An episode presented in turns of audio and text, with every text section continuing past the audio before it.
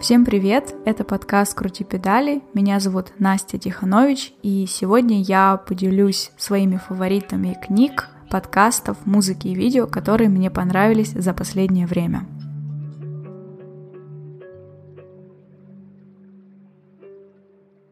Если честно, я затянула с выпуском этого эпизода, потому что в какой-то момент на меня свалилось несколько задач и проектов, и мне нужно было все это быстро разрулить. Затем я готовилась к своему мини-отпуску в горах, и по возвращению в город э, пришло настоящее лето, настоящая жара, и все, что мне хотелось, это прятаться дома под кондиционером и пить холодный кофе. Сегодня по-прежнему жарко и по-прежнему очень солнечно, воздух горячий и тяжелый. Если честно, совсем не хочется выходить на улицу, поэтому я прячусь дома и записываю этот эпизод для вас. Поэтому давайте не будем затягивать и поскорее начнем.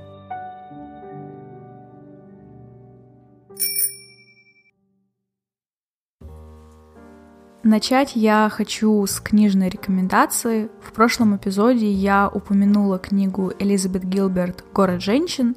На тот момент я прослушала чуть меньше половины этой книги, но не смогла удержаться и решила посоветовать ее, еще даже не закончив.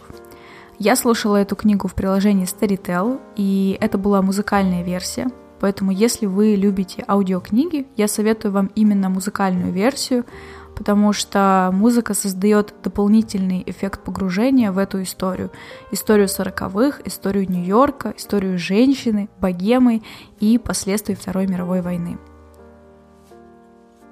Если вам хочется узнать чуть больше про сюжет этой книги и написание ее, я советую вам послушать мой предыдущий эпизод с фаворитами.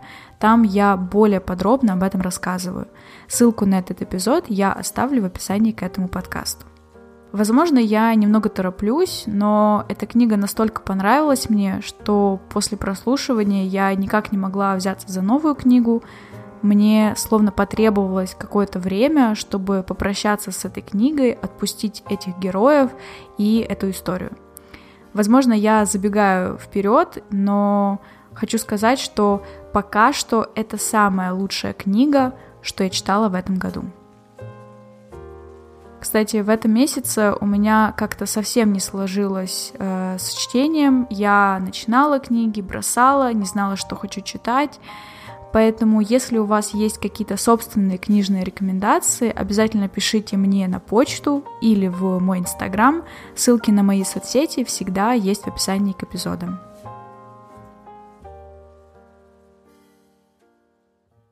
Как я уже призналась, что с чтением в этом месяце у меня как-то не сложилось, но с подкастами все было наоборот. Я слушала много разных подкастов, но сегодня хочу рассказать только об одном эпизоде. Это подкаст Тима Ферриса и его интервью с Хью Джекманом. Хью Джекман — это австралийский актер и продюсер, и, пожалуй, его самая известная роль — это роль супергероя Росомахи — и также он часто играл в мюзиклах, такие как «Отверженный» и «Величайший шоумен».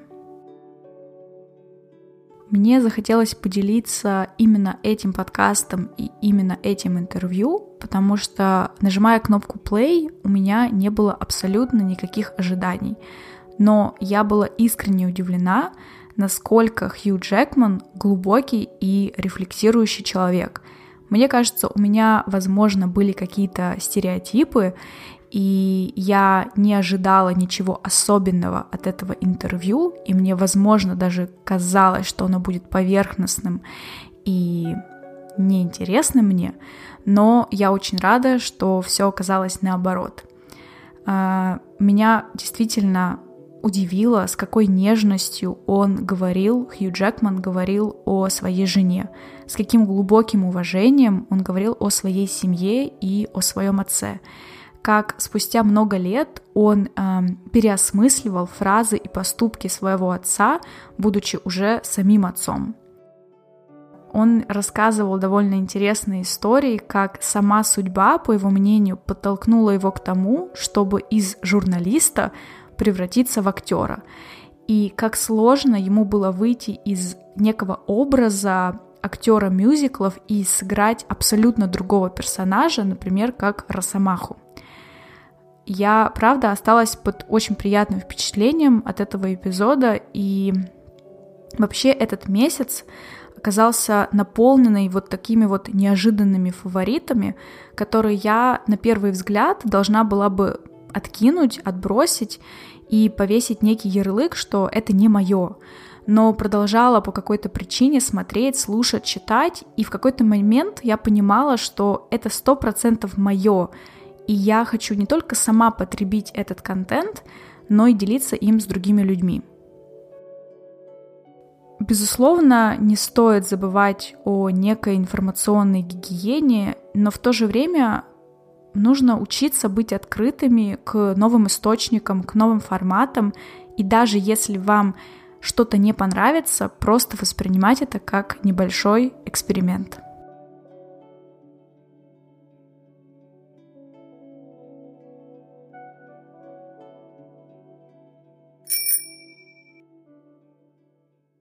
Я также хотела бы порекомендовать подкаст «Мое, твое, наше». Это уникальный формат среди русскоязычных подкастов. Ксюша и Таня, создательницы этого подкаста, берут интервью у разных экспертов из разных областей, проверяют на себе их советы рекомендации и потом честно рассказывают о своих результатах. Ксюша и Таня записывают свои эпизоды в кафе и парках, что мне кажется довольно необычно. А, поэтому складывается ощущение, что мы сидим вместе с ними, в кафе и разговариваем о финансах, личных границах, феминизме. И вот эти дополнительные звуки, как э, пение птиц, шум кофемашины, звучание города, они создают впечатление настоящей встречи друзей или подруг.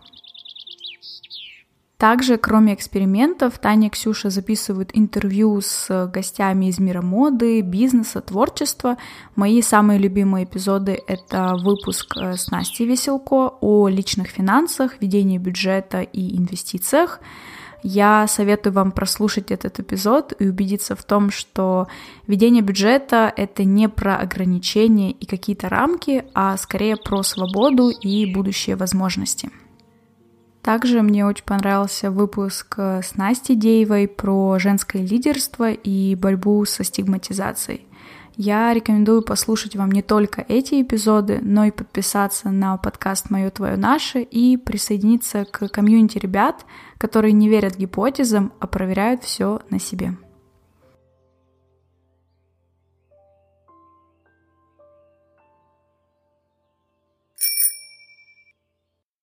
Дальше я хотела бы порекомендовать музыкальный плейлист. Если честно, я довольно редко делюсь музыкой и чаще всего полагаюсь на искусственный интеллект или алгоритмы в музыкальных приложениях, поэтому не могу сказать, что у меня какой-то особенно классный музыкальный вкус. А, но сегодня хочу порекомендовать плейлист на YouTube Music, который называется «На старт, внимание, марш».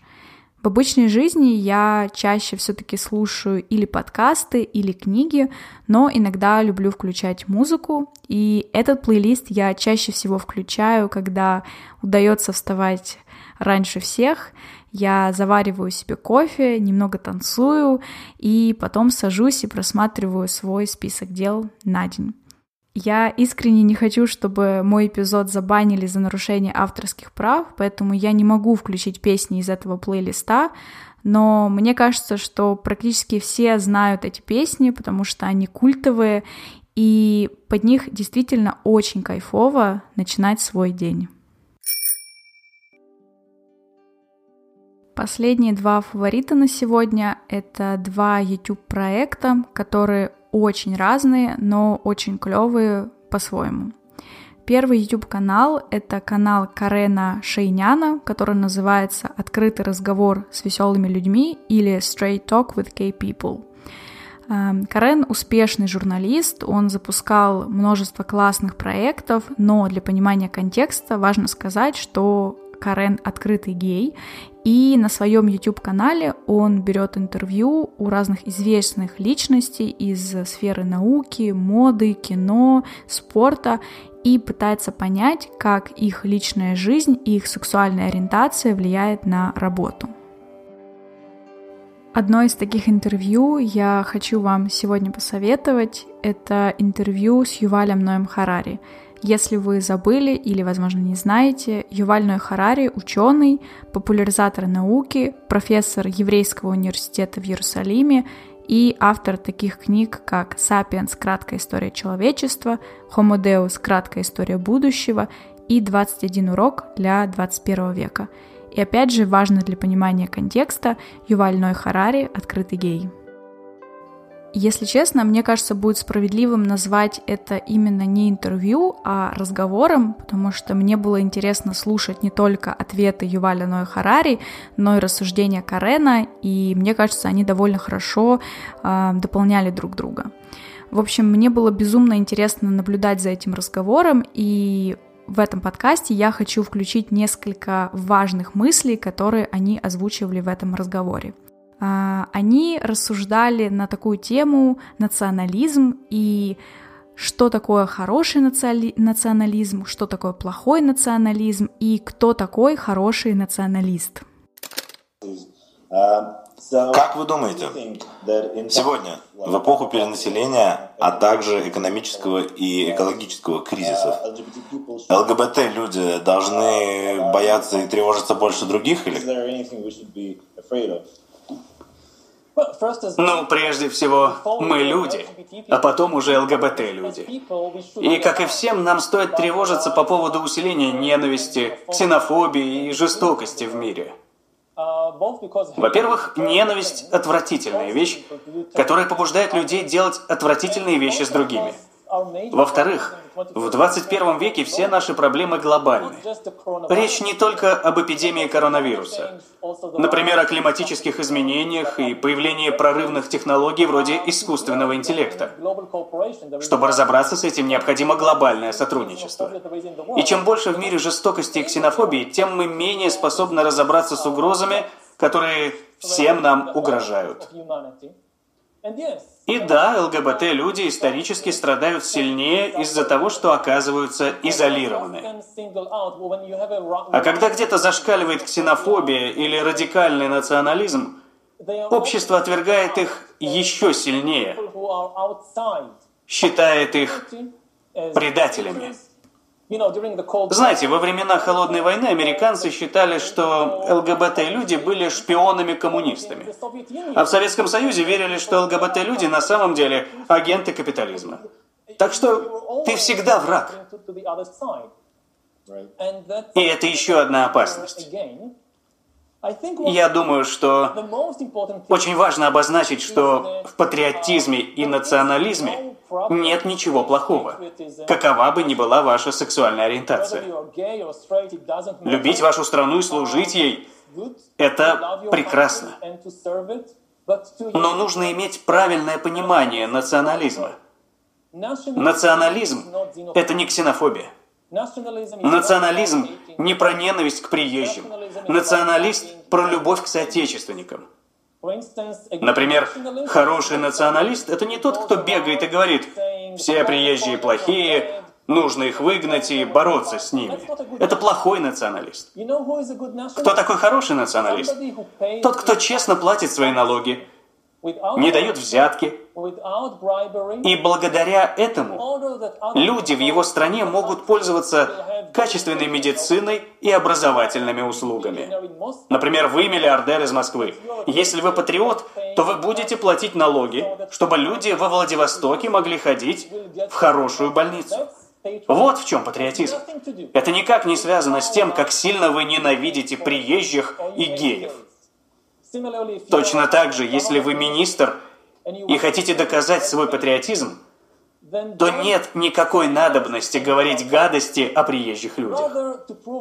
Чтобы доказать свою любовь к родине, лучше назначьте на важную должность не своего двоюродного брата или друга, а самого компетентного человека. Вот в чем проявляется патриотизм. Потому что... Да, да, но если мы посмотрим на современную Россию, Польшу или любую другую восточноевропейскую страну, там национализм понимается как э, некоторое чувство превосходства твоей нации над другими. И это большая ошибка. Это не только в России, Польше или Венгрии. К сожалению, это распространено во многих странах сегодня. И было распространено в прошлом. Эти люди просто не понимают, что такое национализм. И нам нужно им напомнить, что это не о ненависти к иностранцам, а о любви к соотечественникам.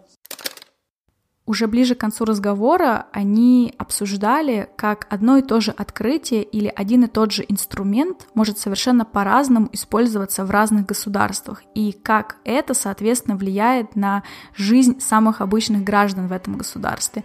Мне очень понравились их рассуждения и сравнения. Если мы уже живем в таком мире и раз уже располагаем всеми этими бурно развивающимися технологиями, вот что бы вы могли предложить? Когда вы говорите, что все зависит от нас, и что мы должны быть на чеку, что вы имеете в виду, как мы, обычные люди, должны себя вести, что мы должны сделать, учитывая, что эти технологии вот прямо сейчас уже существуют и будут становиться еще более изощренными? Ну, прежде всего, мы должны понимать, что технологии — это не что-то неизбежное. И при их использовании не всегда будет один и тот же результат. В 20 веке люди использовали одни и те же индустриальные технологии для создания поездов, электросети и радио, как в тоталитарном Советском Союзе, так и в либеральных демократиях вроде США, Франции и Швеции. В Швеции были те же технологии, что и в СССР. Дело не в том, что у шведов была какая-то потрясающая технология, которая позволила им построить либеральную демократию. А советские люди ничего о ней не знали, и им пришлось пойти по сути тоталитарного диктаторского режима. Нет, это была одна и та же технология. Дело в людях, которые принимали решения. Сегодня все то же самое. Сравните сегодняшнюю Россию со Швецией. У них есть доступ к одним и тем же технологиям. Почему же общество выглядит по-разному? Да потому что люди принимали разные решения. Это первое, что людям нужно понять.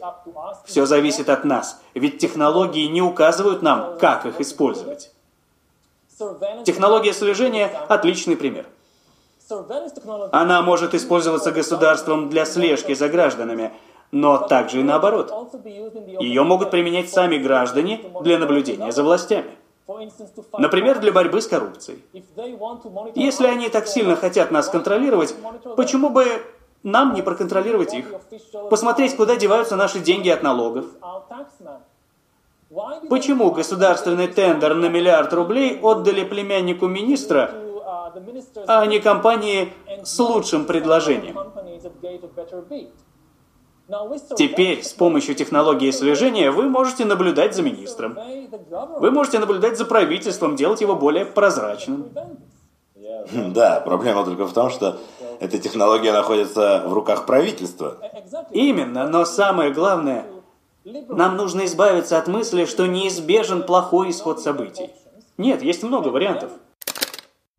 Также на канале Карена мне очень понравилось видео «Священный русский квир», это про зарождение открытого ЛГБТ-сообщества в разных клубах и барах в Москве и Петербурге, и меня искренне поразил уровень раскрепощенности, открытости в начале нулевых, и насколько эта ситуация сейчас кардинально другая, насколько я, конечно, могу судить из новостей и социальных сетей сложно себе даже представить, что когда-то было вот так, и это было абсолютно нормально, приемлемо, такой уровень свободы и возможности самовыражения.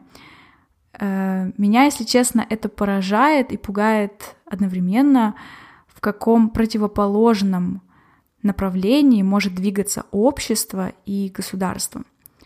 Я советую вам посмотреть все видео на канале Карена, потому что они очень клевые, и мне кажется, то, что он делает, очень важно. Последний фаворит на сегодня — это YouTube-канал Руслана Белого, стендап-комика. Сразу хочу сказать, что мне не близок юмор Руслана Белого, я не смотрю его выступления как стендап-комика, но его формат шоу мне очень понравился. Собственно, проект называется «Чужие письма», где Руслан и его соведущая психоаналитик Ольга Кузнецова зачитывают анонимные письма зрителей и затем обсуждают их. Чаще всего люди, конечно, пишут о какой-то своей боли, травмах, комплексах, и Ольга, как психоаналитик, рассуждает о их проблемах, а Руслан делится каким-то своим личным опытом, признается в чем-то, показывает какую-то другую сторону себя.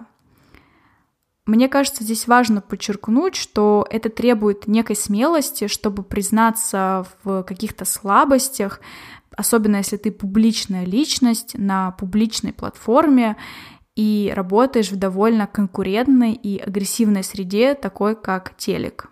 Как по мне, в их тандеме очень хорошо выдержан баланс юмора и психоанализа, и нет перегиба в ту или иную сторону, поэтому есть возможность э, расслабиться и просто посмеяться, но и задуматься о чем-то и спросить себя, а как бы я поступил, поступила в этой ситуации.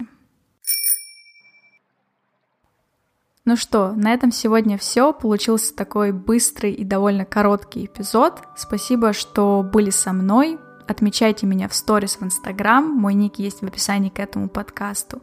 Или ставьте оценку моему подкасту в приложении, где вы меня сейчас слушаете. Если у вас за окном настоящее лето, не забывайте использовать SPF крем и также пить достаточно воды. Совсем скоро вы услышите меня в новом эпизоде подкаста «Крути педали». Спасибо. Пока.